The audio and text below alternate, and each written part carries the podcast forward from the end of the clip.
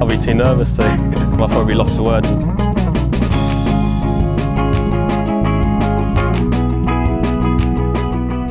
Hello and welcome to another edition of the Lost Words podcast. I'm joined today as ever by Jason. Jason, hello. Hello, Tom. How are you doing? I'm good, mate. How are you? Marvellous. Good, good, good. We've also got a guest on, Hannah Holden from National Club Golfer. Hannah, welcome to the show. Hi, thanks for having me. Yeah, thank you very much. Um, Jason, we've been talking, haven't we, for you know, on and off for, for the few months and, even since the very start of the podcast about trying to get a female perspective on the game of golf. You know, it, there's it's very much we could talk about the underrepresentation in, in, in ladies golf and, and the hardship of it, but it's kind of two blokes chatting about it without sort of getting the unique perspective and, and obviously want Hannah to, to bring that to us today in the conversation.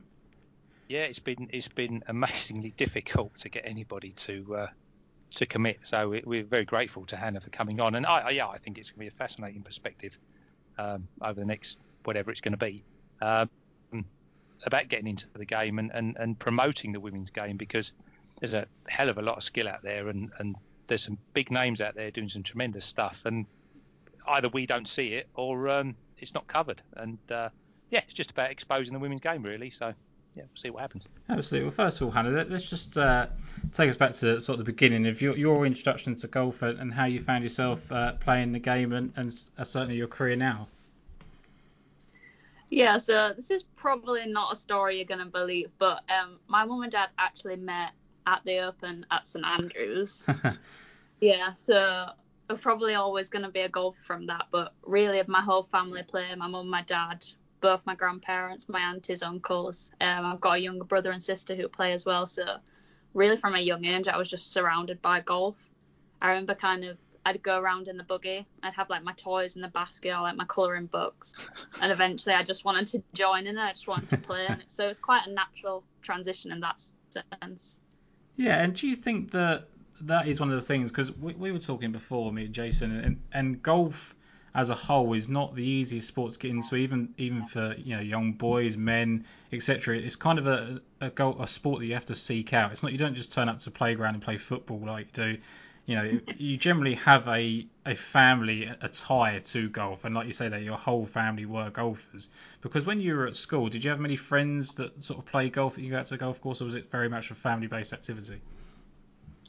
Uh, well, I started very young, so like seven. So definitely when I was at primary school, I didn't know anyone else who really played. Um, then when I went to secondary school, I think there was one other girl in my year who played out of like 150 people, so not really many.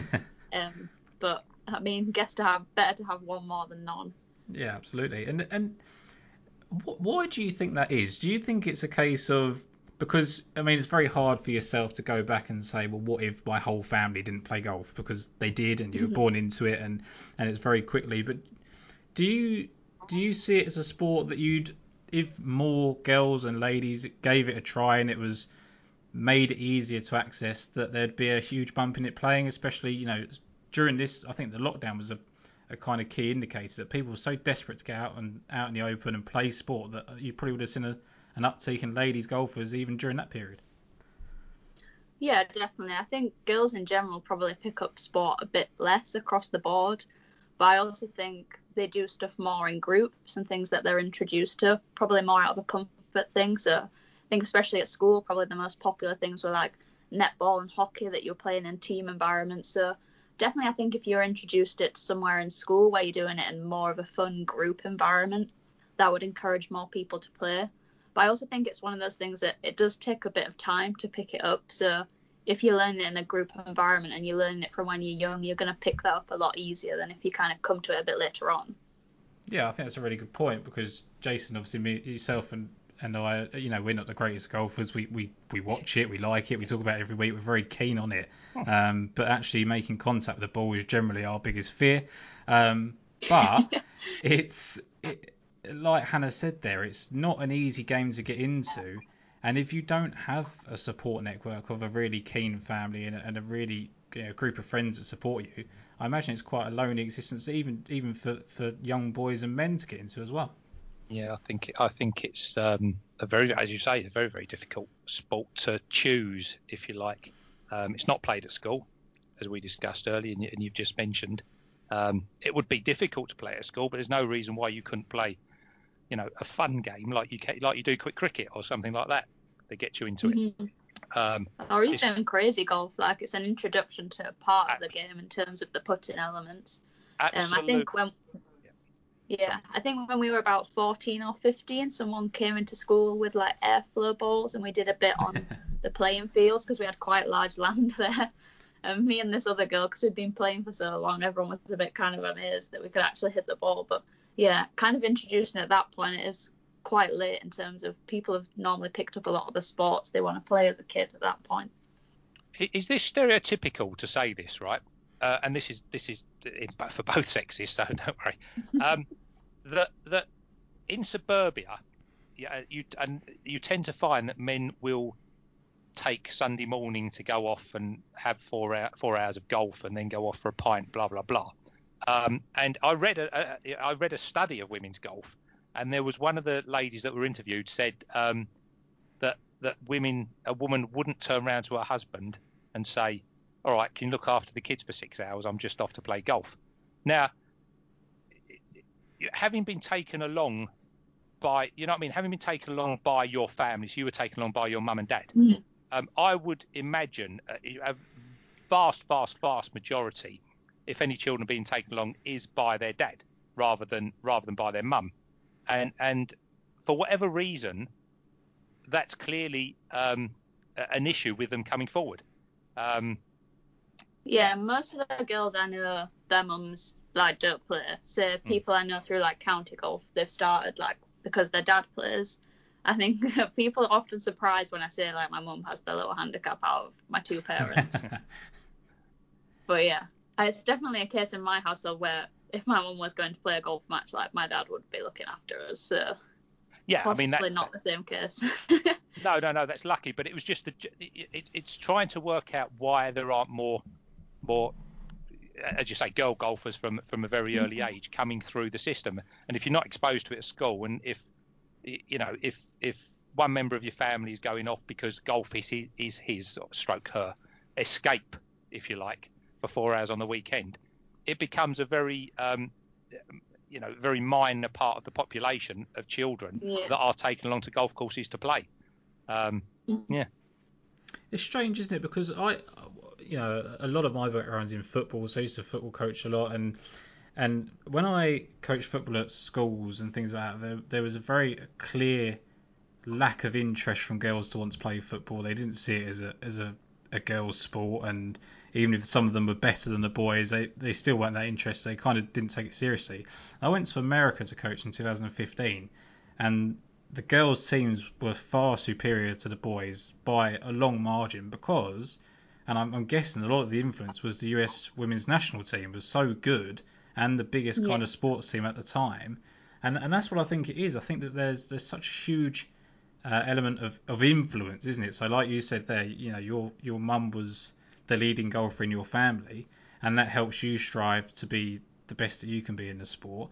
And it's kind of nice to get one over on dad, I imagine, and you know brothers and things that I had to, to take them on. And I don't think, I think in like football, there's kind of this element of of like uh, boys are really boisterous and um, you know pick on girls in football and, and, and don't take it seriously. Whereas I don't know whether there's the same in golf. I don't know in your experience growing up, Hannah, how how you were perceived at the golf club and and whether you're sort because obviously when I think the, the most ridiculous thing is some men and boys feel threatened by when a girl is better than them at something in in any in any walk of life in any area they go well you know I'll go and do it one better and I think there'll be there'll be a guy at your local golf club maybe I don't know I'm speaking out of turn would say okay well I can I can beat Hannah despite the fact that she's five shots better than me on handicap and and I think there's a little bit of that I don't know kind of what experience you had growing up in that sort of sense yeah, junior boys did not want to be beat by the girls.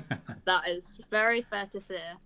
I've even played like junior events before where like they knew I was playing, saying like a match play scenario, and they'd come earlier to the golf course, picked up all the red tee boxes and moved them behind the whites because they knew they were going to have to play against me.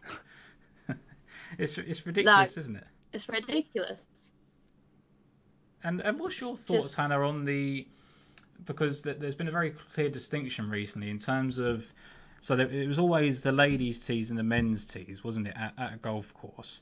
And Mhm. and and I was kind of when I was younger, I didn't really think anything of it. And as you get older, you think that's actually such a ridiculous concept. It's just forward and back tees, and there's always a thing. You know, I'm a, a, a you know a 20 handicap player, so I have to play from the yellows rather than the whites or, or whatever. There's no real reason that can't be different. However far you hit it is how far you hit it. Um, I'm sure Hannah, you can you can play off yellows and whites and, and contend just as much as, as you need to. So there's no need for it to be called ladies and men's tees. And do you think that's somewhere where the kind of the, the poor attitude towards it comes from? Because someone goes, okay, well, yeah, she might be she might be ahead of me on the fairway. It's because she got a 10 yard, 20 yard head start, and it's all that kind of just really sort of I don't know, like just really caveman like element to it of like, well, that's the only reason she's beat me is because she's 10 yards in front of me in the first place. I like can't even count like how many times someone has said to me like, "Oh well, you're only a good golfer because you play off the red tees." Like, "Oh well, that score doesn't count because you played off the forward tees." Like, and it's ridiculous because you know I play off plus one, and people say this to you and they're off like 20 handicap. Like, it's not even a remote similarity. Like, if someone off scratch was saying to me, "Oh well, I probably would have beaten you today because I played 50 yards back," like maybe I can see a close comparison there, but it's just like the the difference in golf. I don't think people really realize. Do you think? Do you think that actually does put uh, women off from playing golf? Is, is the attitude of, of a lot of men golfers, even even on sort of recreational golf? Um, you know, it, I, again, I read somebody saying I, I was playing with a load of men, and um, yeah, they were moaning I was off the forward tee or whatever, or or I'll be slower because I can, you know, I'm hundred yards shorter. But I, I was in fact a lot quicker because I knew where the ball was going, where they were trying to do Bryson DeChambeau and smashing it 250 yards, you know, left into the trees and taking 10 minutes to find the ball. Um, but do you think women are put off by by the attitude at golf clubs? Yeah, I think so, definitely. And I think probably the thing that people don't realize is obviously when people make these comments, it's just like one small comment and they think, oh, well, I'm just making a joke. Like, there's not much to it. Like, no one's going to care. But when someone says like something to you so many times, like repeated over, like it does become pretty demoralizing. Like, if someone's telling you like every time you go to the golf club, like, oh, you're not good enough because you just play off the forward tees, like that's the only reason you're good, and like they're very dim- dismissive of you. like once you've heard that like a few thousand times over like years of playing, it, it is very ingrained in you that like people have that attitude towards Yeah. women golfers. It's hard to quantify, Hannah, but how much do you think? So, I mean, just uh, one local golf club that I know uh, of their membership quite well. They've got about, I think it's just over 300 male members and 45 uh, lady members, and that's not because they put a cap on it. That's just how many people have signed up. Mhm. How much do you think it is that that women are not interested in general, and there's just a bit of a lack of interest? And how much do you think it is that, like you say, that people are just put off because it's, it's really hard to tell the difference between, and I think it goes back to the kind of thing of we, we've had, you know, in, in recent years we've had Annika Sorenstam, right, has been a, you know the most dominant female player of the time, and and unfortunately she was doing that at exactly the same time as Tiger Woods was doing his, so it kind of gets overshadowed, which is really hard not to do when Tiger Woods is involved. And I was saying, do you think if there was, if, if you know, if there was an, an American or an English uh, golfer that was as dominant. I know we've had sort of Laura Davies and people like that, but was as dominant as Annika Sorenstam during this time or in, in the next five years. Do you think that would really give women uh, a push and, and, and young girls a push to get into the game more? I think for sure there needs to be like more star names that are publicized out there. I don't think it's good enough to have just one person who's dominating and playing well without them being kind of branched out, you know, without brands putting their posters up in shops and putting them in commercials. It's about people seeing golf and seeing women playing golf and understanding like I am welcomed in that space. If every time you turn on Sky Sports and the golf's on, you see men playing, and every time you go into a sports shop and you see the golf branding with all men on it, you're not going to think, oh, I'm going to try that out because you're not seeing yourself being represented by that sport. Yeah, I completely agree, and I think that I, I worked at a golf club for a very short period of time, and I'm going to work in another one, and things like that. The the one thing that when I came into the shop, because there, although there was a smaller group of ladies members at this golf club, they were the most engaging. Right, they came in, they had a chat to you. They're really, they're really, um, really proud of their game and really wanted to tell you about what they've done on the course, what you know, what their handicap had just dropped down to, and etc. They were always ones who wanted to talk, and then they come into the shop and they go, right, I'd love to buy, you know, a new jacket or a new pair of leggings, trousers, etc.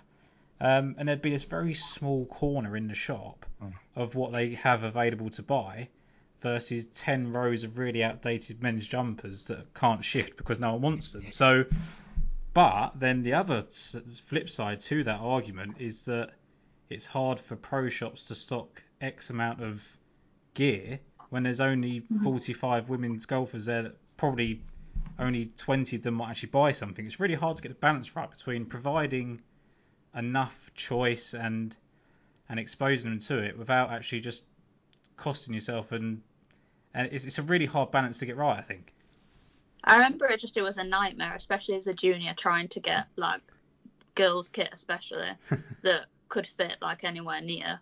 You'd kind of learn like certain golf clubs that had decent gear, and you would have to drive there to like get it or try it on. And I think like even now that's not got like particularly that much better.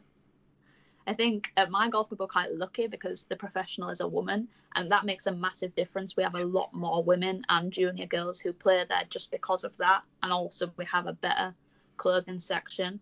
But I also think it does come back to the brands in some ways. I mean, obviously I get a lot of press releases through, and you can get something about a full new range of shoes or a full new range of clothes, and there'll be like a three-page long press release. I mean, I had one a few weeks ago, and it was a three-page long press release. There was like, I say three quarters of it was new men's release, and a quarter of it was new women's releases, and there was 14 words about the women's gear it's ridiculous on a three-page press release. How? And then these companies said to me, "How can we promote the, this stuff to the women better? We want more women to buy our products." And I was like, "You're sending me a press release, and you can't even be bothered to write enough information on the stuff, but you expect people to come and buy their stuff? Like it's ridiculous." Yeah, I, I completely agree, and, and that that's the toughest thing. Like, and that was, and I'm glad you mentioned you said there that your your local pro is is a woman mm. because that was the other thing I was going to get to, and I don't know if Jason was sort of thinking along the same lines. Is that for me, like as a as a junior footballer, as a as a, a cricket player, golfer, whatever, my teacher will be a bloke. He'll be a guy, mm-hmm. and and and I feel comfortable with that. And and you look up to your PE teacher and you love it, and etc. If you go to a golf club and you want to get golf lessons as a girl, and and the pros a man, and you don't have a choice but to have a man or a younger man, it, I imagine it's probably quite. It's not. It's not always uncomfortable because a lot of people have done it and a lot of people are coached by their dads, etc. But I imagine it, it would uplift a lot of junior girls so they could go to a golf club and have uh, a ladies pro teach them the game.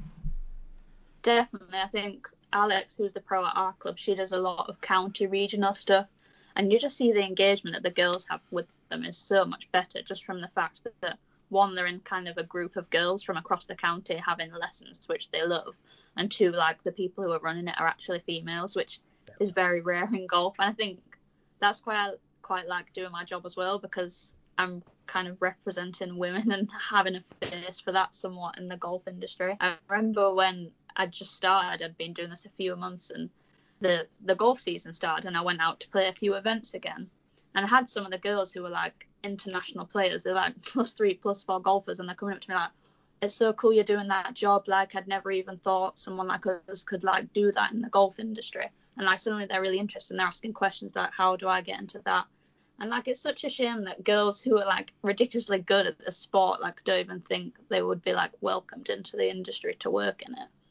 And and that's an important point. And Jason, it comes to one of your points in a minute. But just to, to go back on, on what you said there, is do you think because of the past treatment of women in golf, do you think it's just assumed that it's really hard for you to get? Because I don't know how hard it was for you to. You currently work for National Club Golfer.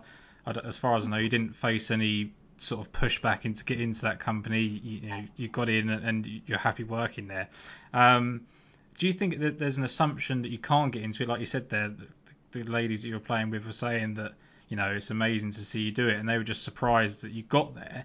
Is that a predetermined assumption based on past experiences of, of rising up the junior ranks? and and really we just need to make it very you know a lot more clearer that that, that ladies are welcome in the space. I think it's probably more that they don't see women doing those jobs very often, so they don't even think about like the possibility of it, rather than maybe them assuming because of other areas of the game. I'm not really sure, but I think that would probably be why. Yeah, absolutely. And Jason, just come on to one of your points.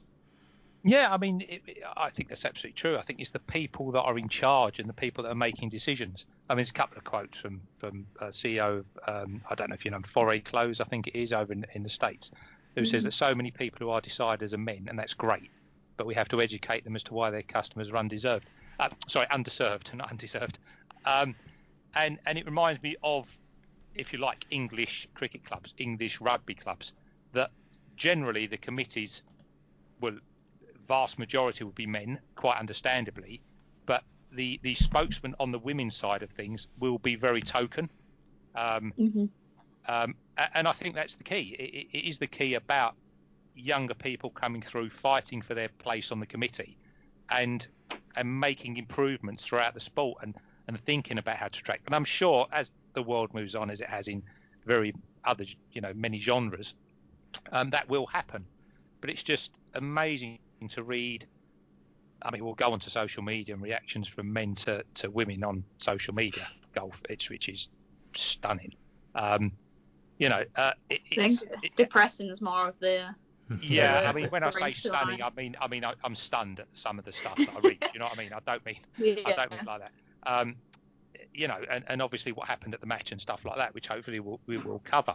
Uh, but I think it's just getting those people like yourself uh, through the ranks and, and just having that influence. You obviously have influence sort of, you know, in journalism and, and equipment and stuff like that, and you are able to to have have that sort of say about pushing the right equipment through to the right players. You know, you're not you're not old, you're not you're not a fuddy duddy. You know what women want to wear, if you like, on the golf course to feel comfortable. Um, not to have, as Tom says, last year's Pringle jumpers that they couldn't sell, you know, stuck in the corner. Do you know what I mean? Um, and, and, maybe it's because of that. I mean, Tom, you brought up the uh, that you might bring it up later about the um, pay gap.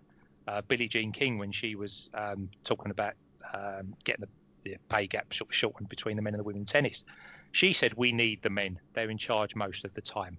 Um, and, mm-hmm. and it's a very really as a, as a you know as something of a man, um, it's really quite horrible to read, to be honest with you. When when women who are who are big, strong women that are trying to stand up for for women in sport and, and in life generally, actually say we need the men. Men are in charge. Blah blah blah. They make the decisions. We just need to change their mind.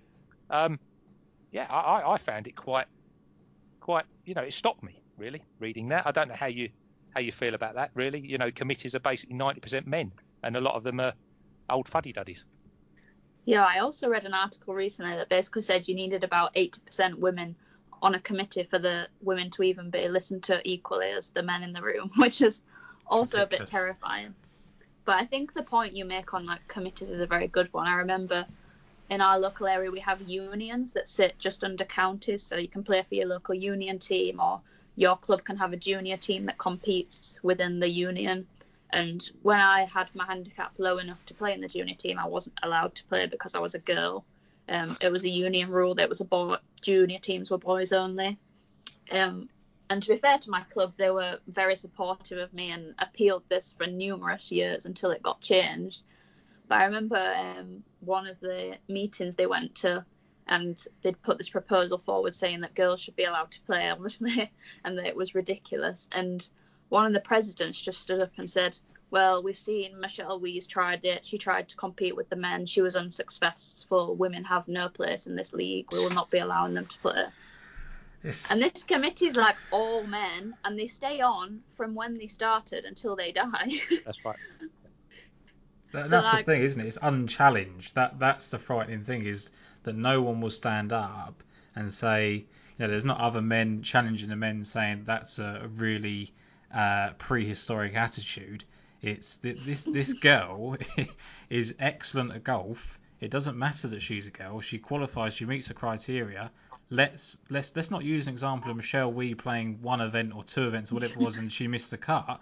I mean, she had like she had a couple of great rounds. It just you know, we see, we see male golfers shoot 80-80 on Thursday and Friday and miss a cut. It just happens to be that the one hope. It's almost like right, we gave you one chance Mm. and you weren't quite good enough, so that's it. That's that's your chance gone, and and that's really a frightening thing to to deal with. I know it was just ridiculous the amount of times in junior golf that like we wouldn't be allowed to play and stuff in my club just because like we were girls, not due to any fault at my golf club, but because of the local union. And I remember eventually they did let us in, but then we had to have chaperones to be allowed to play against the boys. So if I wanted to play in a one-to-one match against a boy from another club for my junior team, I mean, even at one point I was 17, so I could drive myself to the match from school, but then I I had to have someone walk around with me to chaperone me for the match. That's just it's just ridiculous, isn't it? And do you think? I mean, I, I don't know quite because obviously you're a plus one goal for Hannah. Do you think that if the attitude had been slightly different when you were younger, do you think you'd have tried to pursue a professional career in golf? Do you think there was enough to put you off? Do you think it, was it a talent level thing that you didn't quite get there, or do you think it was just the access and, and things like that that didn't lead you down that path? I think it's like a perception thing with kind of women and golf and careers. Personally, I see it now because I work with some of the England squads, um, and it's very interesting looking at the parents of the boys squads and the parents of the girls squads because you see a huge difference in like, oh well, my son he's looking to be a pro, like this is the pathway we're going on, compared to my daughter's in this pathway, she's doing it, but she's got to do her schoolwork. You know, that's that's the most important. Yeah, she needs that for a career. It's it's very different between like a hobby and like a career path, and like that makes a massive difference. Um, I was I did a lot of academics, um, alongside my golf, which didn't really give me the opportunity to probably do it full time. I think if I went back, I would have loved to change that, but there's nothing I can really do about that now. But it's definitely a perception thing that there's not the opportunity in golf, there's not the money, there's not the career options, and it's just a hobby for girls. Sports are just hobbies; they're not kind of career aspirations. And that's the thing, isn't it? If if if a a young uh, you know a young mother or, or parent, a set of parents saw that that the women were playing for the 10 million tour championship bonus, mm-hmm. they probably wouldn't detract you from saying like if you were really really good, they'd encourage it, wouldn't they? But at the moment they're just seeing like okay, well you're playing for I think it's 83% less than the men are playing for, so unless you are world number one or top 10 throughout your whole career, really and truly, women's golf isn't going to to give you the, the career you need, and and that's the that's the worrying thing. And it's it's funny what you say about parents because as a as a football coach when I was younger, you, you had dads come up to you all the time saying like, I want my son to be a professional footballer. What do I need to change? Well, first of all, he needs to be better at football. Um, he's not actually that good. Um, you know, it's not as simple as I can tell you to practice this and that, and, and you know, you change your diet regimen, and he'll be a professional footballer. But there is this kind of, I think dads and you know even mums to a certain extent are more um, able to boast about their their young boys' uh, sporting abilities than the young girls. I think sometimes they shy away from it as of how impressive a young girl is at sport. I mean, like I, said, I go back to the um, America versus England debate when I was when I was over there and I was coaching in America, the the parents of of the girls were very none of them were pushy, but they realised that their girls were really really good. The girls beat the boys an awful lot in our mixed practices, but they're a lot more open to it and they're a lot more encouraging of the girls. And I just wonder if it's a kind of like you say a perception and a and a stigma in that we kind of put on ourselves as as a society over here that doesn't drive it towards pushing it into a into a career like you said. Yeah, I think the difference in funding for sports over here and over there is massive, though. And obviously, over there, especially at university level, I know they have to equally fund their men's and women's programs. So that's why you see so many people going to the States now, especially women, um, to do golf scholarships because there's so many more opportunities there. I think that's definitely a big one that we're seeing a lot more girls taking that opportunity up now. I wish it kind of would have been thrown at me a bit more when I was that age. Yeah, absolutely. um, but yeah, the just the system over there they have to support that is just incredible. Yeah, but we, we want to transition. uh, Jason and I have got a lot. Want to go into the sort of professional game and get your opinion on that. But just before we do, going back to sort of the, the, the job that you do, you know, you're the equipment editor of National Club Golfer. Your job is to review the clubs that you know are used week to week by whoever wins. You look at the winning bag. You look at the new press releases, etc. All the equipment that comes out. Does it frustrate you when you're typing up everything that you type up, and as great as it is, that you're talking predominantly about male equipment. That you're not talking, you know, you might talk about a, a lady's driver once in however much. There's mm-hmm. there always seems to be that we're talking about the Sim 2 and it's and it's the it's the male golfer and it's Dustin Johnson hitting a tee shot and we're not seeing that the female counterpart Charley Hull hitting the same club. Does it does it frustrate you? I know obviously you've done a, a recent uh, article with with the latest FootJoy like clothing release and and there is a, a, little bit of a mix there. But again, it's predominantly the pictures that you've, you've been sent over are predominantly a, a, wardrobe of men's polo shirts, and actually it attracted me to look for some for myself. But I think it'd be very quick for a lady to actually um, very quickly become disinterested because it wasn't aimed at her, if you like, even though you as a lady were the one writing the article. Mhm. Yeah. Well, first off, the thing that frustrates me the most is that when someone looks at say the Sim 2 they think it's a men's club yeah. and that it's advertised like that. It's a golf club. yeah. It doesn't know who's at the end of it.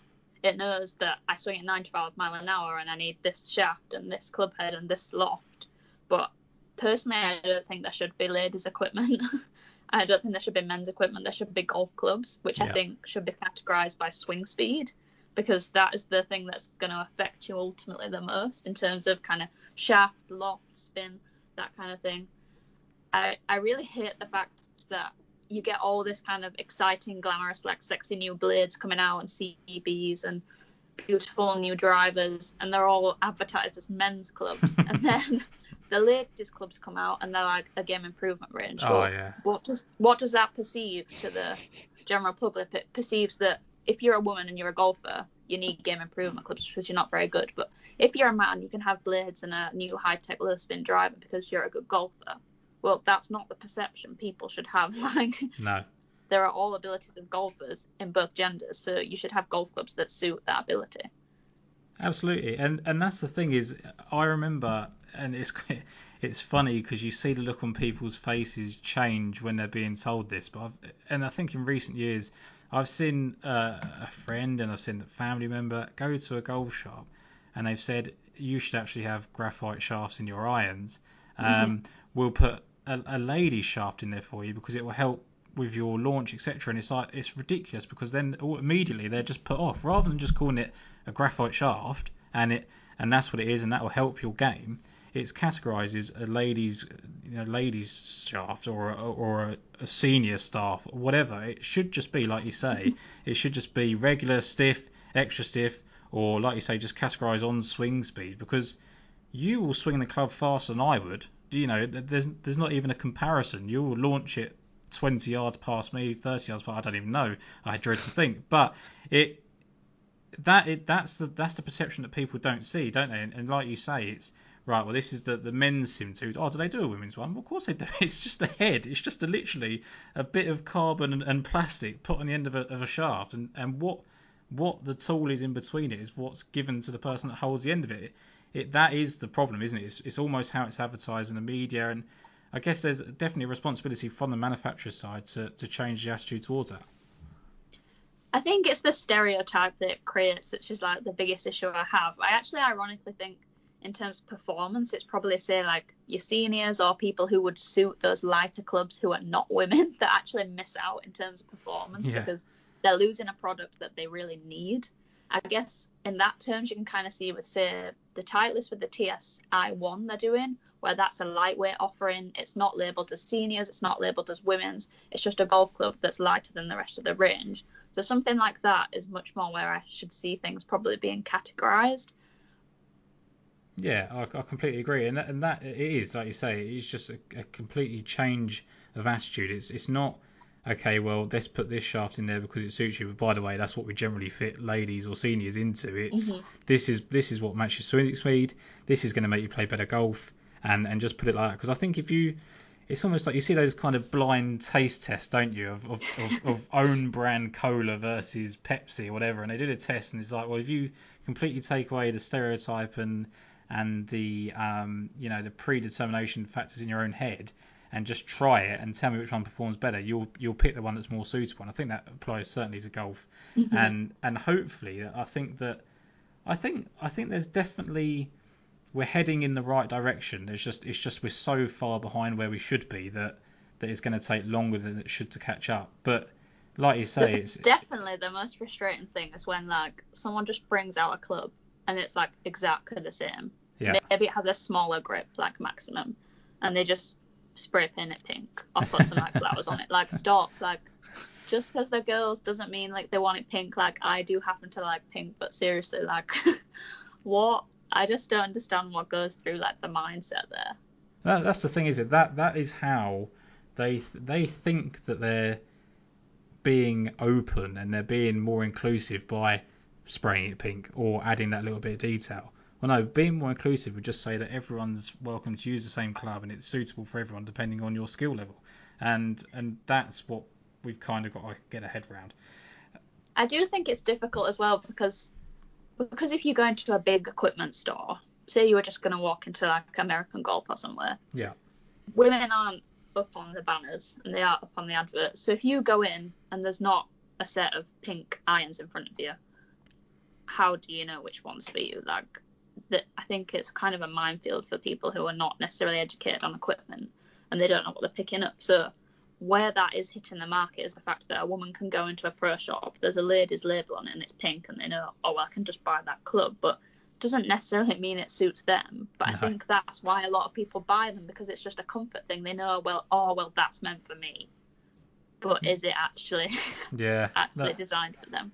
I completely agree, and that is that is the saddest thing, isn't it? Is that is that is the only way you can identify is by putting this big label on it or a big you know big bright pink color to say well this one this is the one you should buy because we don't actually have we've not actually put a, a wide range of selection in there. Although the fact that if you come and got fitted in exactly if me and you walked into a golf shop uh, we could go and get fitted for the exact same irons and you'd have higher specs than I would and better more professional specs than I would because you swing it faster than I do. But everyone else would just go, well, Hannah, you go over there, and there's that, there's that, there's that bright pink driver that will suit you, and someone can go and check the black one. It, it it's just absolutely absurd, and and that's the sort of thing that I think definitely at a junior level is.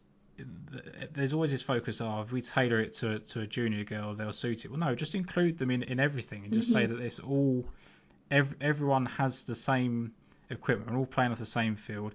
Don't call it a ladies' tee and a men's tee. Just call it a forward and a back tee. And once you start hitting a bit further, you move back. It's, it would be as mm-hmm. simple as that, and then that would be more inclusive. Jason, no. Also, what I kind of hate about the T argument is the like, like I'm I'm quite small. I'm only five foot four. There's Yeah. a limit to how far I can hit it. Like, no matter how good I get my technique, like there is a point.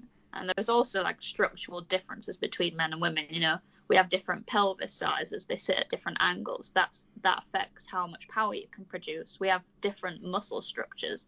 Men have much more fast twitch fibers, which is going to help again with a sport like golf, which is very power based. So I physically can't hit it as far as like some people. So I should be able to play off a forward tee. And I don't think there should be a stigma attached to the fact that I'm playing off the front tee.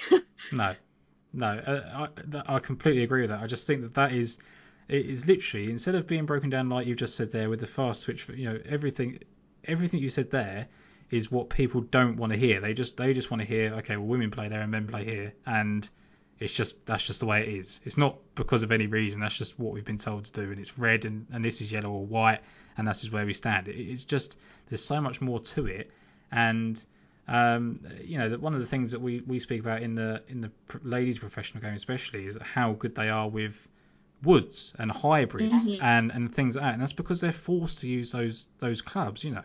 Um, you would you would be ridiculously more accurate with a 200 yard shot than I would be with 120 yards even if I did even if I did hit it further because you've practiced that that shot even more. And that's what people haven't realised and and this is where we'll segue Jason into the professional game is is just how much talent is involved at that professional level that that you know the wider audience don't see because it's mm. just not documented on, on Sky Sports or or wherever often enough. Yeah, be- It's we go, interesting what you say about the hybrids there, actually, because I remember when I was back with my county coach quite a few years ago, and we were going through our kind of data and our dispersions with different clubs, and I hit my hybrids closer than the boys hit their wedges at one point, which was obscene. Like it wasn't the it wasn't that consistency through the bag, but just with hybrids in particular, it's like different level. Yeah, it's crazy, isn't it? And and that and that's what we do find, and and, and that's what I mean. It, it- and again, that isn't exclusive to women. Webb Simpson is, is ridiculous with a hybrid and a wood in his hand compared mm-hmm. to some of the people with irons because he doesn't hit it as far. It's just, it's just the, the physical makeup of everybody, not just women versus men. It's it's shorter hitters versus longer hitters. And, and and you'll start to realise that if we can start seeing more on TV, Jason, of the, of these players playing at a high level. yeah. Firstly, obviously the pink drivers are made for Bubba Watson anyway, so they're not for you. They're not for you women anyway. They're all for Bubba when he walks into your local shop.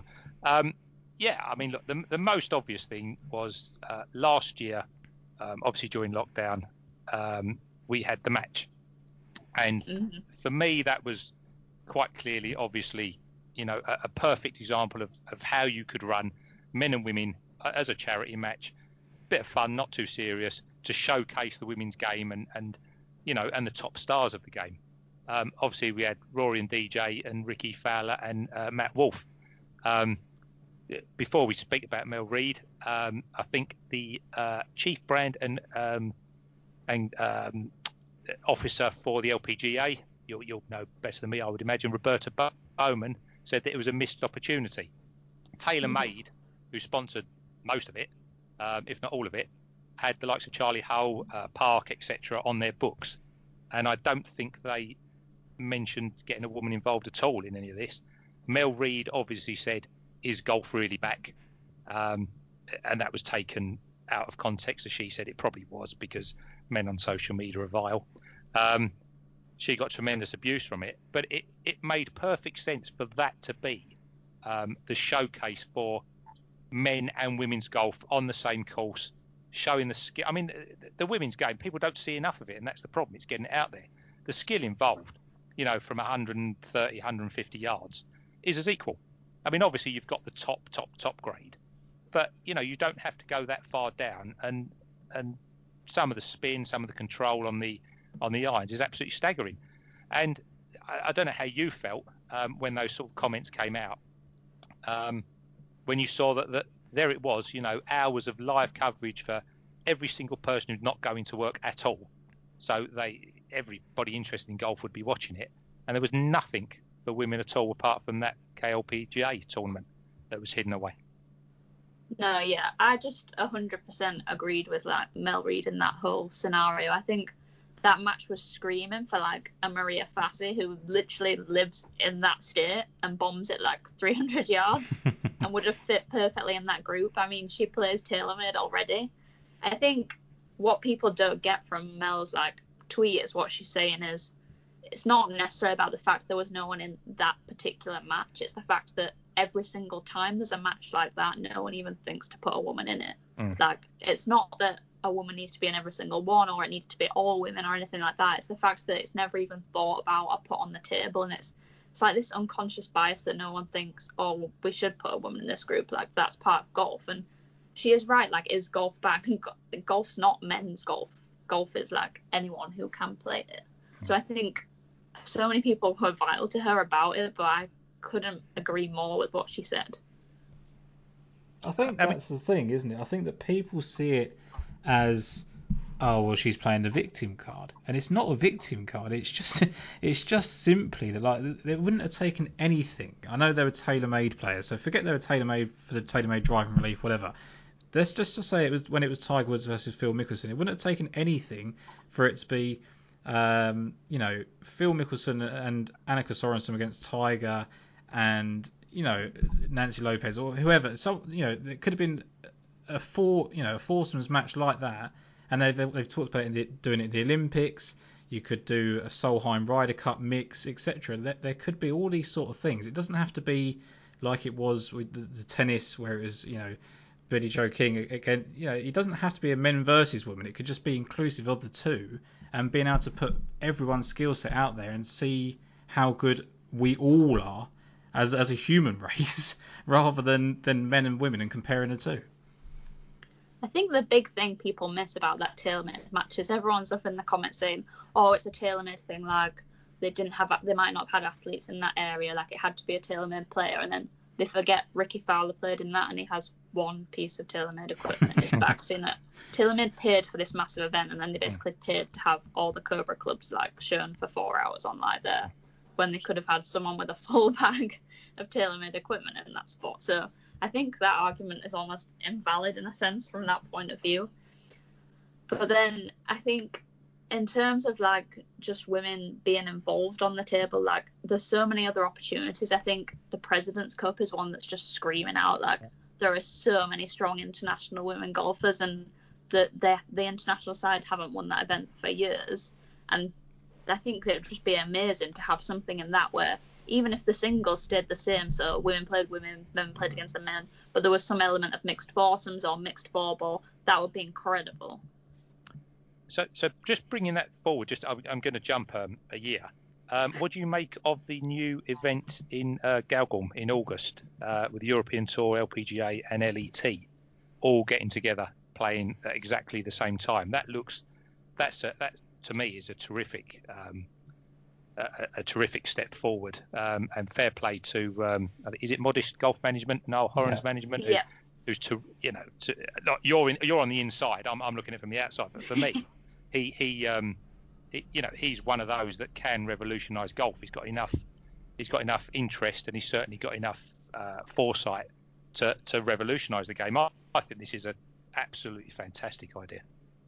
Yeah, I think Niall, because of his profile and also his age, the demographic, the people mm. he look, the, the people who look up to him, is like a really good person to be a kind of spokesperson for golf. But also, I think like that event is really good in having one offs like that where all the tours are together. But I think sometimes the problem is men then think it's kind of women against men almost, yeah. and it's not really about that. It's about both having that like an equal platform. But no, right, I, so... I, I, agree with that. I think that, that that is I think that's the, the trouble. They're trying to see it as like, you know, um, well, the ladies are going to play from set tees, the men are going to play from other tees, and and it will be whether a lady can finish in the top five against the mm-hmm. same players on the same course. And then then you'll just get those comments again that oh well she's only in the top five because she could play 20 yards further ahead. It's it's not you, you want to see them sort of co you know like a I think the almost a scenario you said the President's Cup there you could you could do away with the President's Cup as as far as I'm concerned keep the Ryder Cup and the Solheim Cup as separate and then make that a mixed event and mm-hmm. just and just have it as a foursomes or four balls format where they're playing together and showing what they can do and how they can combine their talents as opposed to going up against one another. Yeah, I don't really love the idea of everyone going up against each other to be honest in that format. I think like it's better maybe as a one-off event it's nice but i definitely agree with you in terms of seeing people playing mixed like foursomes four ball whatever it was that would be like a really exciting showcase you know? Someone can't say oh well she won because she was off forward tees if you know lexi and bryson are playing together against the Kordas and rickie fowler because it's irrelevant there's one of each off both sets of tees. But i think that would be such exciting viewing and imagine like how many people that would bring to watching it. Even if you're someone who's sat home and I don't know, your partner's watching the golf, and suddenly there's women playing at the same time. You think, oh well, maybe I should go to the driving range at the weekend when he goes, and I'll try that and see what it's like. Yeah, absolutely. I think this this is where, and Jason, we, we spoke before, didn't we, about tennis and golf as parallels. The mixed doubles has been a factor in in mm-hmm. tennis for an awful long time, and it, I know. And, and, and this is going to take me to another point, and, and Jason I will come to point at sec as well, is that Serena Williams and Venus Williams were such a captivating athletes in their sport, and they were the perfect people to build, you know, to bridge the gap and, and actually, you know, all of the um, the the Grand Slams are all the same purses, aren't they? Because of them, because of what they did. Um, and and again, it's because you can view them as playing together and and having that leading light of of someone so dominant in their sport. Do you think that if there was a, a dominant, you, uh, you know, we spoke about earlier, do you think there was a big leading US golfer that, that they could get behind at an Olympic stage that would that would that change anything? I don't know because the, the the biggest thing that happened was like the US women's national team took a massive, you know, they took everyone to court over the the pay that they weren't getting at the World Cup versus the men, and think, you know, where they were outperforming them. Do you think there's something like that needs to happen in golf to really force it, as opposed to just waiting for it to happen? I think it's about big players, but also big personalities and almost branding of that. I remember Yeah. when I was younger, like I was obsessed with Paula Creamer. Like she was the Pink Yeah. Panther. Like I had her head cover, I had her golf shoes. I would like wear pink. Like I thought that that was so cool. but there's a story to that, and there's a narrative, and there's things you can buy into, and I can dress up to look like her. And I, I remember also around the same time, like Adidas did loads of good stuff like that. Like they had the Natalie Gulbis shoes and stuff like that, and I had them as well. Whereas now, like it's like if I go and buy say Adidas kit again, I really like it, but there's no same narrative there. Like it's not, well, this is the Danielle Kang range, and she's designed these shoes especially like this, and she likes wearing this color, and this is statement. In the same way that you know, DJ would wear like this pair of shoes, and he wears them in this color, so I would buy it like that. Yeah, and, and yet and yet you have got them coming through, haven't you? Like we discussed, the Korda sisters coming through. You know, winning the Mhm. last two. There, there is a lot of potential there. You know, um, Sophia Popov. You know, off off of you know Symetra Tour and then Cactus Tour, which which got tremendous amounts of coverage during lockdown. Um, I mean, they they just you know, their their coverage must have increased numerous fold on social media. She's come through obviously, and, and then to win, you know, win the Open.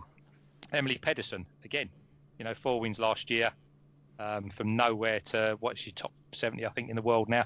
There are there are there is, I know what you mean by by um, personality because you'd like to see one of them step forward, maybe like a Laura Davies, so quite outspoken, quite um, um, sort of easy to have a pint with, for want of a better term. Do you know what I mean? Um, Almost like a Rickie Fowler, though. You know, this is his Like branding. The kids will turn up in bright orange clothes, and it doesn't mean he's world number one this week, but he's still a really great golfer. He has this big profile, and he has a personality that people like. It's almost infectious. They want to dress up like that, and they want to get involved. I think it's people like that. I think Charley Hull at the moment is probably the nearest person we have. I think TaylorMade are doing a great job of kind of boosting her profile more. So hopefully, well, I think definitely with young girls, you can see like she's a real star. If if anything on social media is like win a Charley Hull cap, like go on, it goes mad. So I Mm. think yeah, definitely she's someone who's starting to do something like that. But you need more than one of those players. and also I think that it's a, you say about personalities, and it, and it's a, I suppose it's a fear of putting yourself out there as a personality because mm-hmm. of the attitudes towards men. When you do put yourself out as a personality, it's like, oh god, she's she's attention seeking, she's doing this, she's doing that, she's she's shoving all this branding in my face. It's exactly the same as what the men do. It's exactly what they're paid to do per post. It's just that because women do it, and and men are predominantly the people that are following them on on Instagram, that that it's, it is the perception of everybody else as opposed to and and kind of that the Pumas and the Adidas and that and, mm-hmm. are not giving them the push because they they're struggling to deal with the backlash and and the worry of what that might cause when they do do it. I think there's two different things here. Like one, if we take Charlie for example again, like awesome golfer. I mean, probably the best ball striker I've actually ever seen in person. It's incredible. I went last year. I went to a iron fitting at Wentworth, and she was literally hitting like two irons out of divots, like dead straight down the range. And I was like, oh my god. And then I follow her on social media, and I think if I was her and I had to read all these comments that like under every picture I post, like I would not post a picture every day. Like you have to have very thick skin to be able to like. And she's not even putting like dramatic stuff up there. And some of the comments are like just ridiculous. But then on the other hand, in terms of like brands who are kind of promoting like influencers, I do find it very frustrating when there's kind of people who are not really golfers, but they're like models, and brands choose to use them to promote the stuff instead of like actual golfers who are like struggling to make ends meet. Like you've got girls on the LET who are like really incredible players, but no one will sponsor them. But they will give clothes and pay people for influencers. Well, that's not at really helping grow the game. And like a lot of these influencers are saying, "Oh well, I'm trying to grow women's sport, but they're not because you look at the followers and it's like 95% men. Yeah. So it's like this conflict of interest. Like, one, you want people to be able to see golf more freely on social media, but also like who are you promoting and who are you helping up the game while you're doing that? I think that's an incredible point because me and Jason spoke about the, the types of people. We won't mention names of who they are, but that there are certain personalities in, in the ladies' golf space that are, they're not. They're, they may be professionals and they may have had a decent ability. They may, you know, they may have a similar handicap to yourself, but they're not. They're not playing tour golf, and yet they're the ones that are sponsored by PXG, or they're the ones that are sponsored to wear Adidas clothing, you know. And and then you've got these ladies that are literally paying six hundred dollars to enter an event. They're paying mm-hmm. four hundred dollars for an airfare. They're paying hundred dollars to their caddy on top of like their expenses, and then by the time they finish top ten, they've lost three hundred dollars.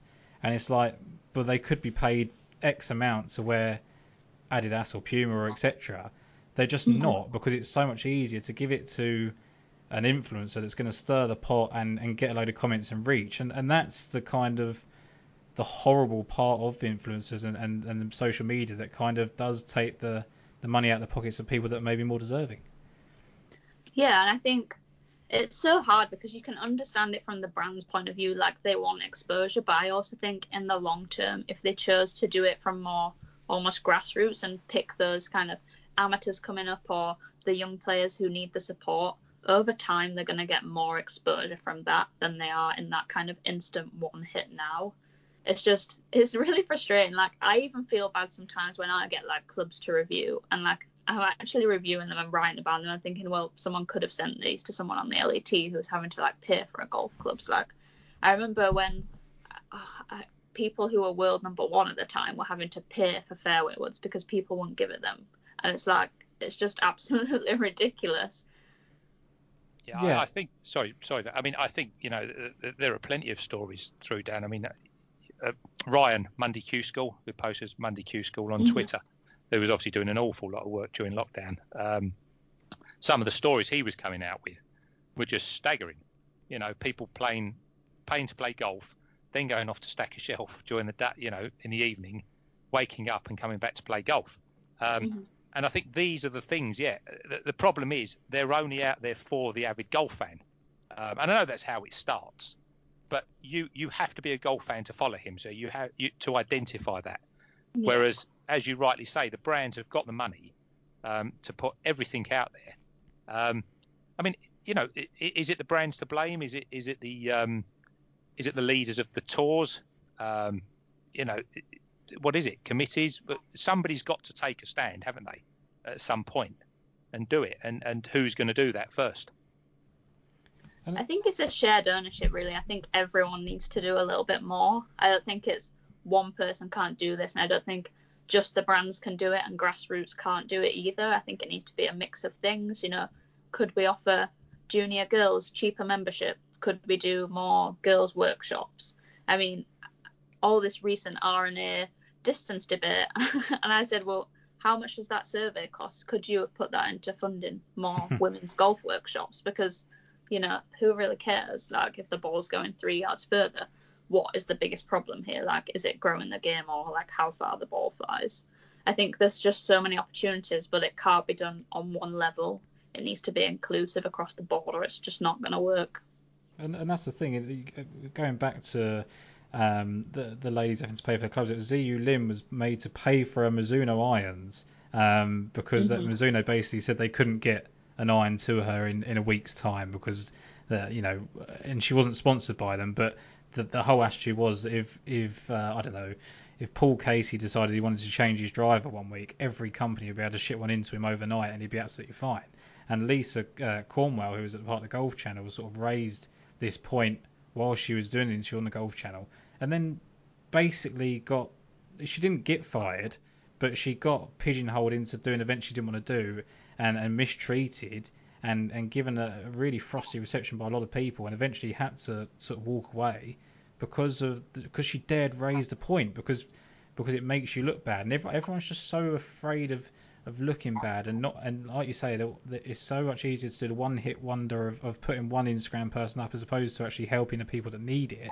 Um, and, and the stories like that, I mean, uh, like you say, you, you were sent clubs to review, and, and so you know that equipment manufacturers can do this, and yet they're not doing it for the people that are actually going to raise their profile on a on a global stage. hmm I think you almost hit the nail on the head at like the start of this podcast when you said like you've been trying to find someone to come on and Mm. talk about this. It's like the fact that I basically can almost guarantee that as soon as this goes up, like I will get some backlash from it in some way or another. But like I'm thick skinned enough to just accept it, and I've been around golf enough to kind of just be used to it. But it's that side of things that people don't see, and I just think it's ridiculous. like in this day and age, that someone can't stick up for something they believe like that. Like it's very obvious. Like it's just an unconscious bias that someone's chosen not to send her the clubs. They, if that was Brooks Koepka, like they would have been there within Yeah. 24 hours. Like it's not a question of a matter. It it wasn't a we can't do that. It was a we're not going to do that. It was a choice, and there's a difference.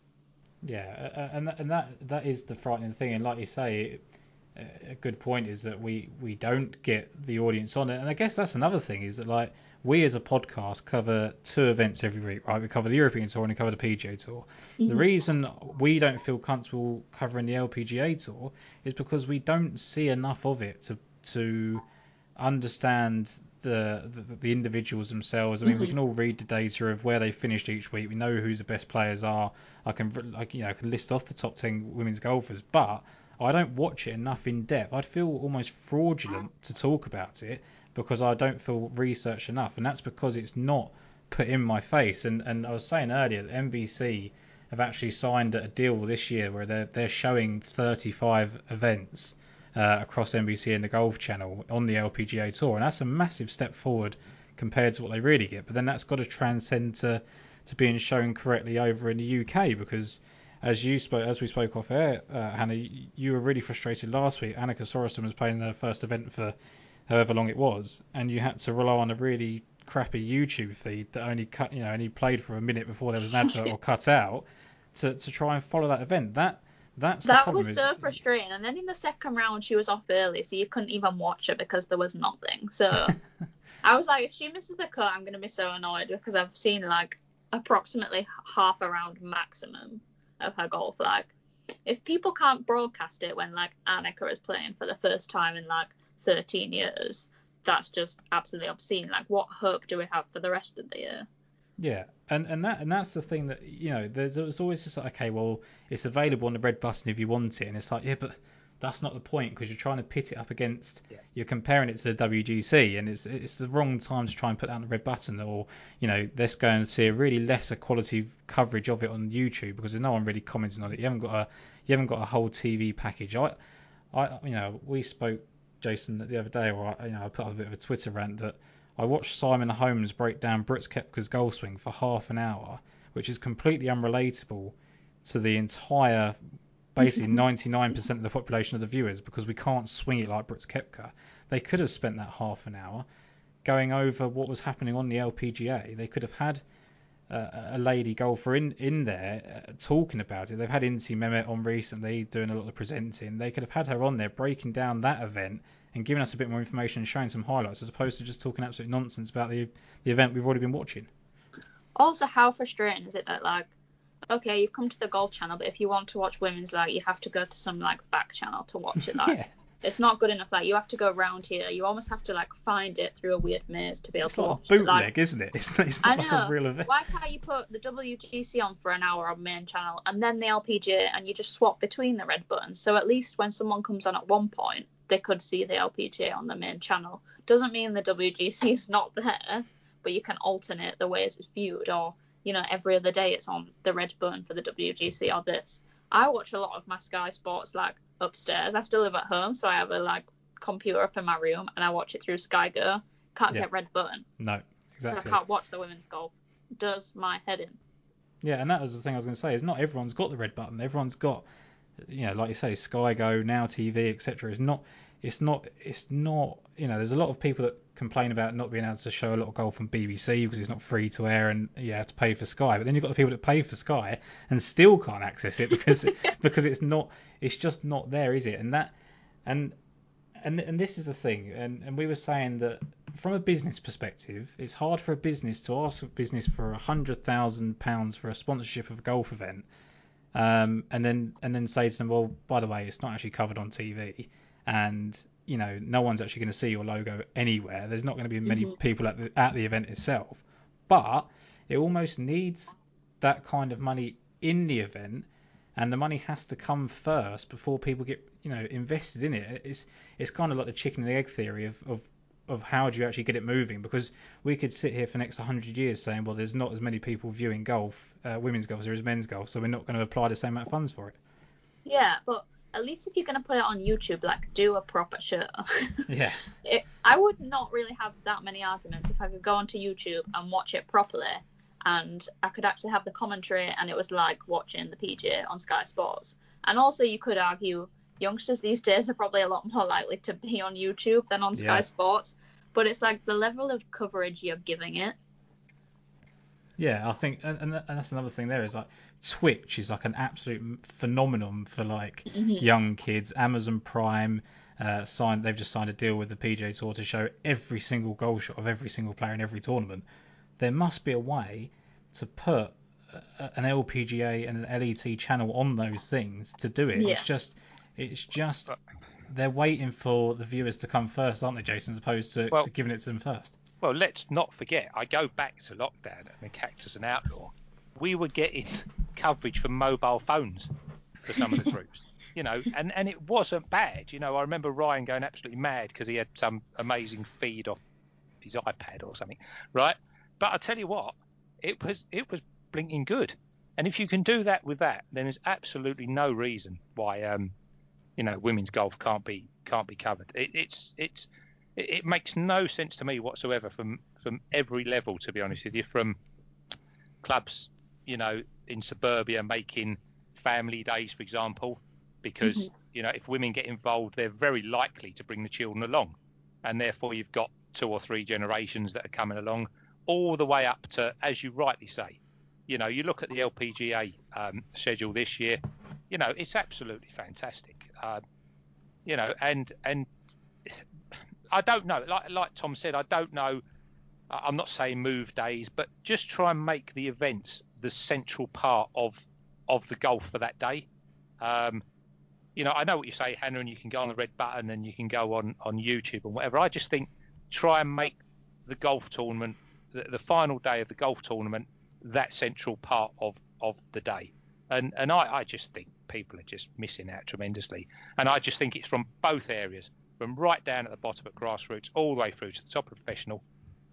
There is so much potential there for, for the women's game, and I think too many people miss out. And and you know, I, I I don't know. I don't know the answer. I mean, maybe you have it that you can use all these various digital media. Jason, you made the like that. point earlier before before we came on that it they, it's almost an own goal from from the leading tours that they don't celebrate their best golfers until Oh. it's almost too late. I mean, we, we keep seeing the stats now of what Annika Sorenstam did for her career. You missed like ten cuts in her career.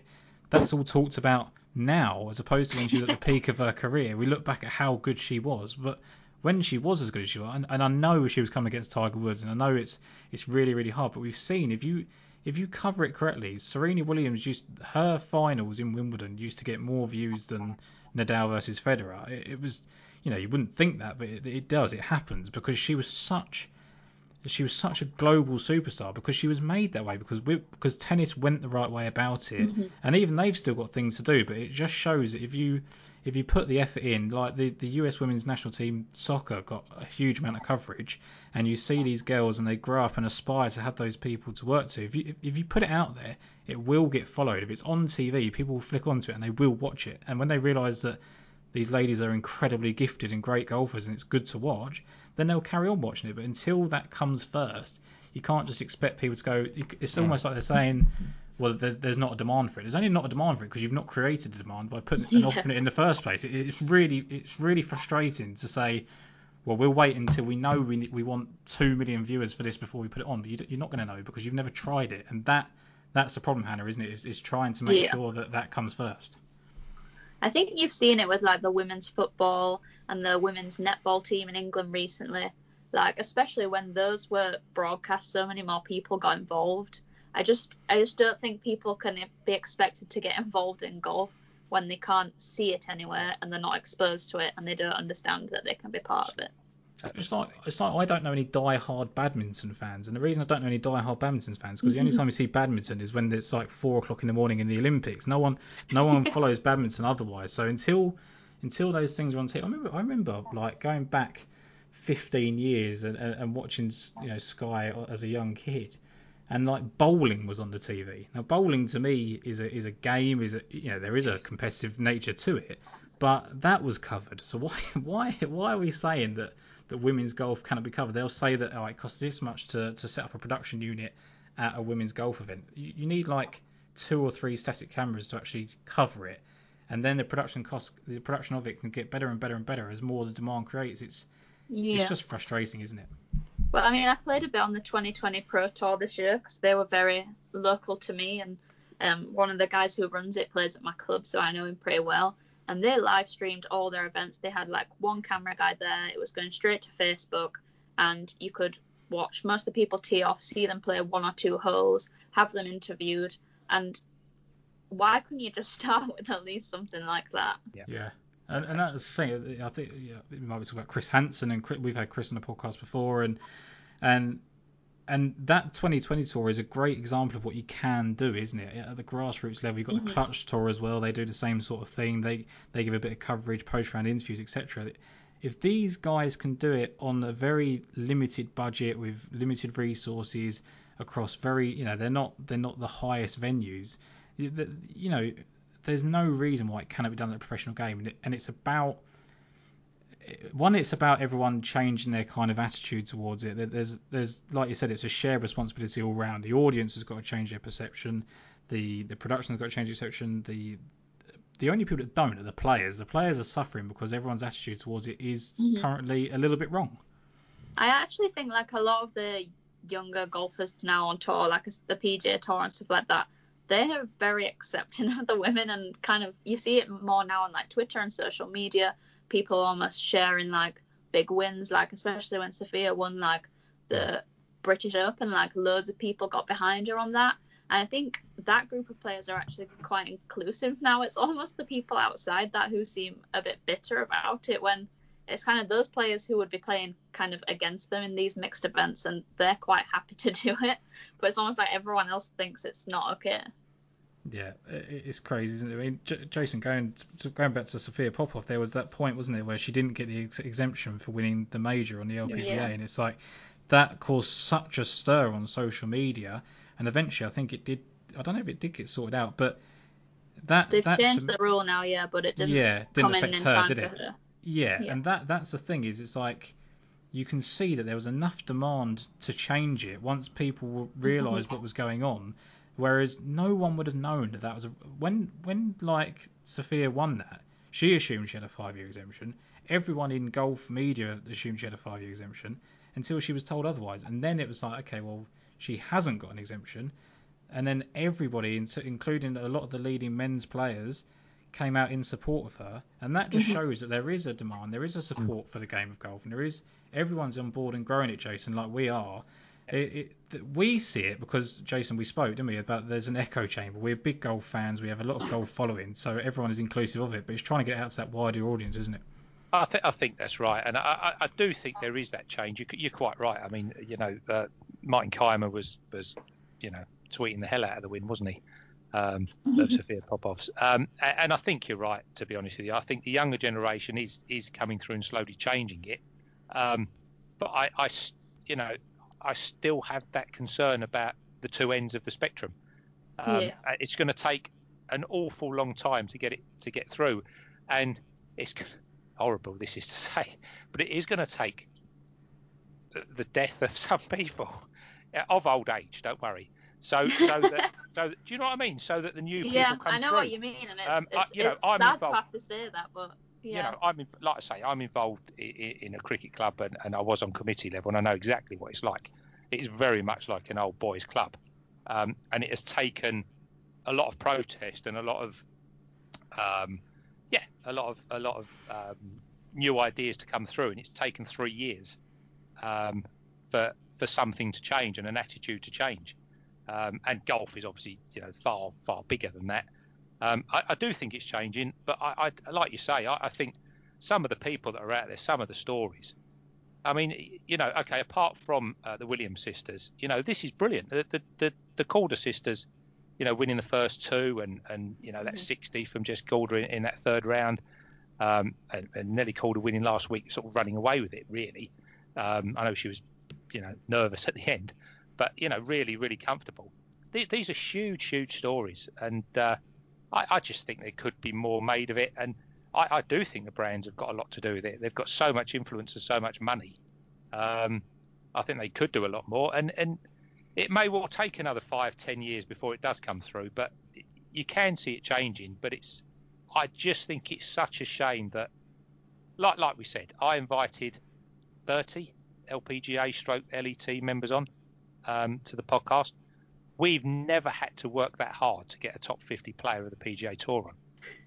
Um, and, and I don't mean it. I don't mean it like that because they don't know who we are, but nor do yeah. they. Um, and I, um, the majority of the time, I didn't even get a response. Um, so I just think there's there's a massive, uh, a massive work in progress. I can see it happening, but I, I just wonder how slowly it's coming through. I think one of the problems in us is as well, like a lot of the time in social media, especially when you see stories blow up about the LET or the LPGA, it's always negative. Like it's always about something's gone wrong or someone's complained about inequality or something like this. Like very, very rarely is it like big positive stories. So almost in that sense, like someone knows, like if they come on this podcast, like well, one if it blows up, like it's that negative backlash again. Like it's not almost a positive thing and a pos- positive publicity in the same way that like if a man accepts to go on a podcast like they're not necessarily going to have that same negativity surrounding it. Yeah and, that, and that's like you say the, the most horrible thing to think is like we're going to post this podcast up and there's already going to be someone and their attitude is going to be oh well they've just done that to be inclusive and and hannah's going to say something that's really going to be derogatory towards men and it isn't. This is not what this conversation's been about. It's just been about a fact-finding mission, getting your opinion on it. And you've not said anything ill of anybody in terms of, of sexism or anything like that. You've just simply stated facts, and and already people will have that attitude before they've even given it a chance. And like you say, it will be you know, it was always like there was like the backstopping at, at the LPGA and things like that. There was a backboard and they were just yeah. plowing into it, wasn't it? It wasn't. It wasn't the fact of who won it. It was like oh, they kept passionate into an advertising stand. It's like oh my god, like someone won that golf tournament. Just celebrate that. It, it it's just so frustrating, isn't it? The attitude towards towards people in in a great sport.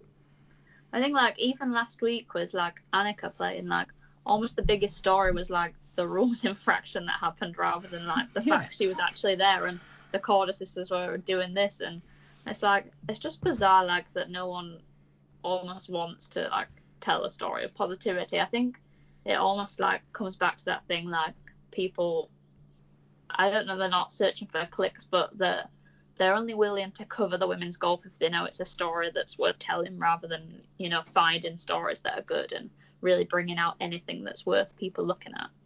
No, I completely agree. I think that sums it up really, really well. Jason, uh, you know, you got a couple more points you sort of wanted to get across. No, I mean, you know, obviously I mentioned the tournament in in Cairngorm, which I think is, um, yeah, I, I, think it's a step forward anyway.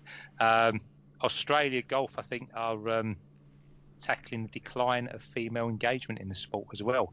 There's, there's, I think, there's a lot of money being put into there as well. Um, I mean, really, to be honest with you, it's, um, yeah, I, I mean, it, it's fascinating to see you know, obviously on social media we're following an awful lot of, you know, different people, and and we do follow plenty of women. Um, some we won't mention, um, just to see how interesting it is and the different approaches, um, uh, and the way they come across and, and the reaction to them. Um, it, it, I, I, think it's absolutely fascinating, to be honest with you.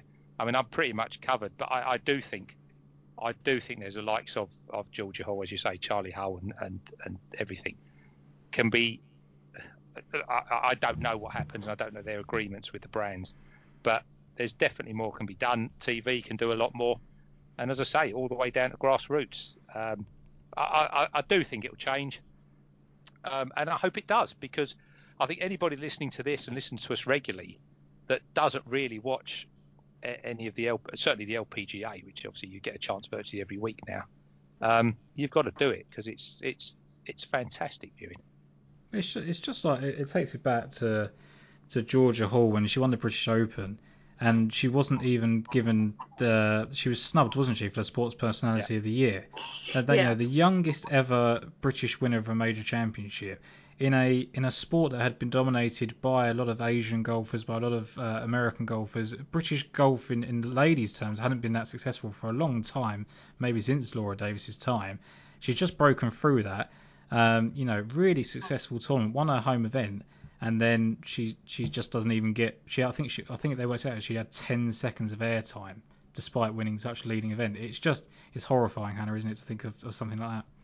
Also, the first golfer to win the British girls, the British ladies amateur, and then the British ladies amateur as a professional, Yeah, which is quite mind-boggling.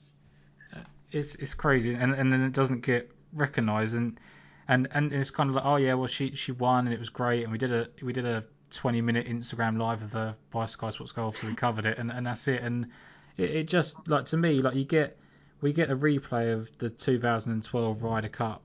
You know, Oh. Miracle at Medina, what a hundred times a year when there's not a golf event on, but we won't ever see Georgia Hall's week at the Open get reshown. There's not a DVD about it or anything. It it's just a case of there isn't as much recognition there, and uh, and we don't help ourselves. But Hannah, you know, any more points you, you sort of wanted to make on where you see the professional game going and how you think you know junior golfers can get more inclusive and things like that? I think there's just like a narrative throughout that people might not necessarily understand. They just say, "Oh well, no one's watching the professional golf," but then they don't realize kind of the other setbacks that stopping that happening. I also don't think they realize like how much effort these girls have to go through to actually stay in the sport for that length of time and to be able to afford to do what they're doing without the same funding. I think like I know in our county setup, like I have to pay to go to county coaching because the county can't afford to run it for the women. But yet the boys have like this ludicrous sum of f- funding. I think the women have like five grand a year for coaching for all the girls and all the ladies squads, and the boys have fifty thousand. And that's the thing. Every, every time we've done an interview, Jason, isn't it, that we've had a, an English golfer on, they've done nothing but praise England Yeah. golf for how good the setup is. And and they, and they- they're not saying that because, you know the men have got this and the women haven't. They just probably just don't know. They just don't know the inequality even themselves. And I think if they did, they'd probably speak up about it. But you talk about like um, we, we don't think that people view it. The last year, the, or the year before, the Brit- women's British Open final round had 1.19 mm. million viewers per minute. So it was it's a ridiculous amount of people that there are. I think I think what people don't realise is that golf itself is a is a fairly niche viewership. Yeah. We we all there's an echo chamber effect on Twitter of all the people that we follow and we think golf's this amazing sport and everybody loves it. And then you see NFL and you see football and you see that the viewing figures they get are just absurd. So golf itself is is niche, and then you've got women's golf that's even nicher because they don't get the chance to, to put on a show. They don't get a chance to be in your face and show off their talent.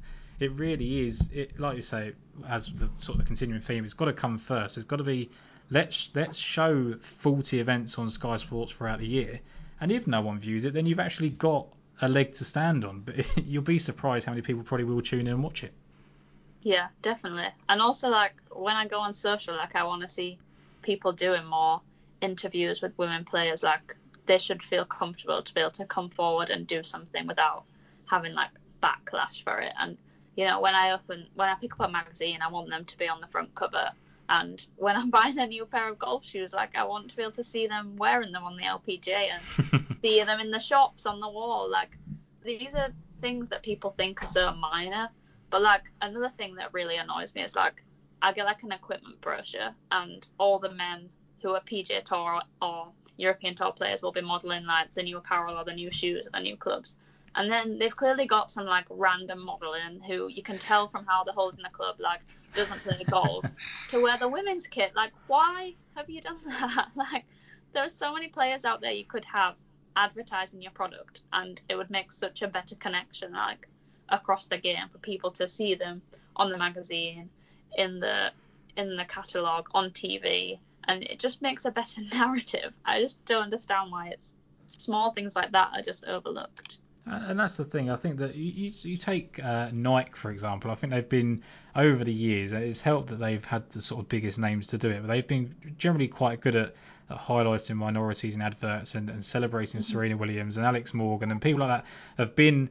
And, and Tiger Woods when he was coming out, and there was a lot of you know bad press about him before they actually realised who he was going to be that you know they've been very good at, at, putting it in people's faces, and people did grow up and they wanted to get the same football boots as Alex Morgan. They wanted to get the same tennis racket and, and tennis clothes, even to go into school tennis in as Serena mm-hmm. Williams. But there's not someone that's sitting there going right. Well, Charley Hull's got this on this week, and you can go and pick it up in your local pro shop. And and the pro shop doesn't stock it because they haven't got a means to advertise it and, and relate it to somebody as a superstar. And they've got at the moment a fifth of the amount of ladies members as they have men. So it's something's got to happen to drive that first for everyone to react and give it the attention it deserves. Yeah, I actually love the clothes Charley Hull wears, but I'm pretty sure you can't even buy them in the UK because she's sponsored by like a company from abroad who obviously want to invest more, but then you can't get it here. It's like so frustrating.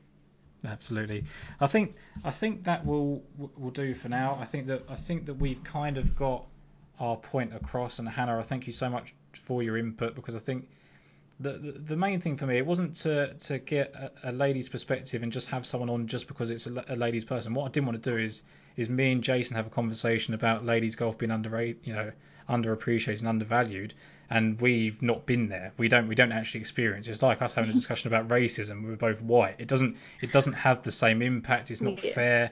We will we will say what's wrong, but we don't actually know it. Whereas yourself, you can give personal accounts. You've you've told us about your junior your golf career and and the sort of challenges you face. And I just think it gives such a relevance to it and such a relatable and you know. If, if five girls that you know listen to this and, and want to get into golf and want to anything that comes from it is going to be a positive. So thank you very much for coming on, Jason. Thank you for, for being here and joining in the conversation as well. And let's have a conversation again soon when hopefully we can have 35 events in our faces at some point on Sky Sports where we can we can have a conversation about the LPG event, LPGA event and and celebrate it as it should be. Yeah, definitely. No, uh, thanks for having me.